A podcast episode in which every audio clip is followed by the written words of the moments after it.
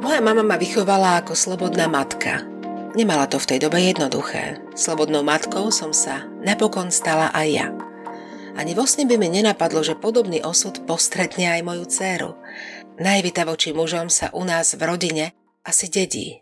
V niektorých rodinách sa dedia modré oči, v iných schopnosť naletieť tým nesprávnym mužom.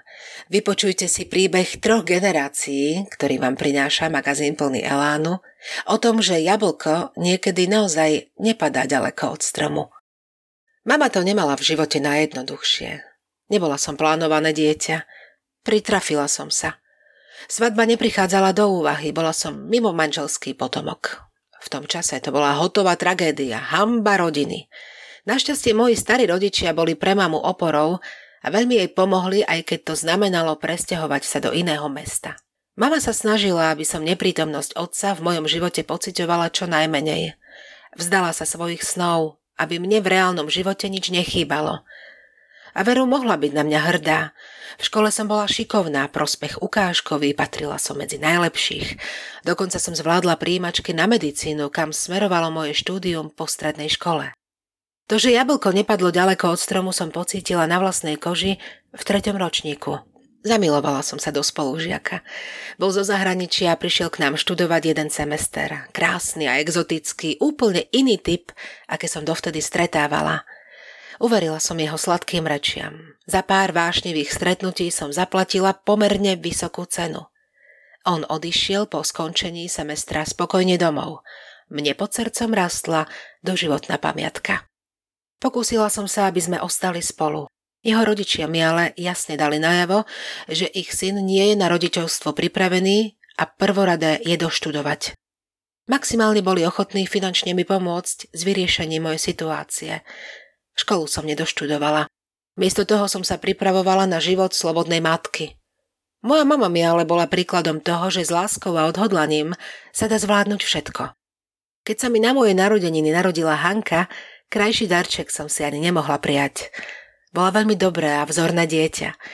Keďže ja sama som na mužov zanevrela, slúbila som si, že dceru pred podobným osudom, ako sme mali my, ja a moja mama, uchránim. Priznám sa, že som na dceru bola občas prísnejšia ako ostatní rodičia, chcela som ale mať istotu, že sa Hanka nezapletie s prvým chlapíkom, ktorý jej skríži cestu. Ceru som kontrolovala. Musela som mať vždy prehľad o tom, kam ide, s kým ide. Keď bola vo veku, že jej spolužiaci chodili na víkendové chaty a rôzne výlety, moja dcera mohla na niečo také zabudnúť. S nástupom na vysokú školu môj vplyv oslabol.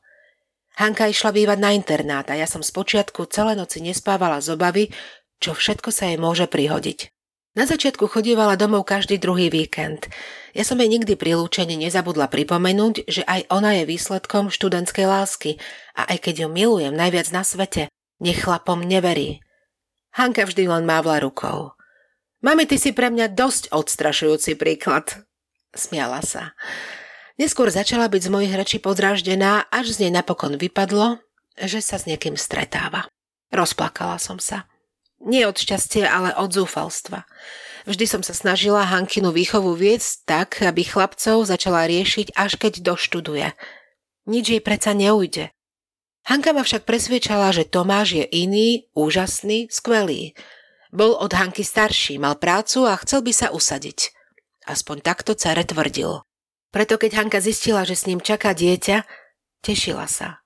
Chcela síce najskôr diplom, svadbu a dieťa až potom, ale na poradí jej napokon nezáležalo. Ja som bola po tejto správe krôčik od zrútenia. Upokojilo ma napokon to, že Tomáš si chce Hanku zobrať. Bola som odhodlaná ho pred oltár aj vlastnoručne dotiahnuť. Nebolo treba. Keďže žijeme v štáte, kde je poligamia stále trestný čin, Tomáš by sa musel najskôr rozviesť. Viem, že dcera v tom čase potrebovala oporu, bola som to ale napokon ja, koho museli ratovať. Nechcela som si pripustiť, že aj moja dcera bude slobodná matka. Dokola som si vyčítala, ako som zlyhala. Ako som mohla dopustiť, že Hanka naletela takémuto klamárovi. Tomáš sa nikdy neplánoval rozviesť. Cez týždeň býval pracovne v meste, kde študovala aj dcéra a na víkend chodil domov, kde ho už čakala manželka. Hanka preto nikdy nemala žiadne podozrenie. Po počiatočnom šoku som sa ale napokon zmobilizovala.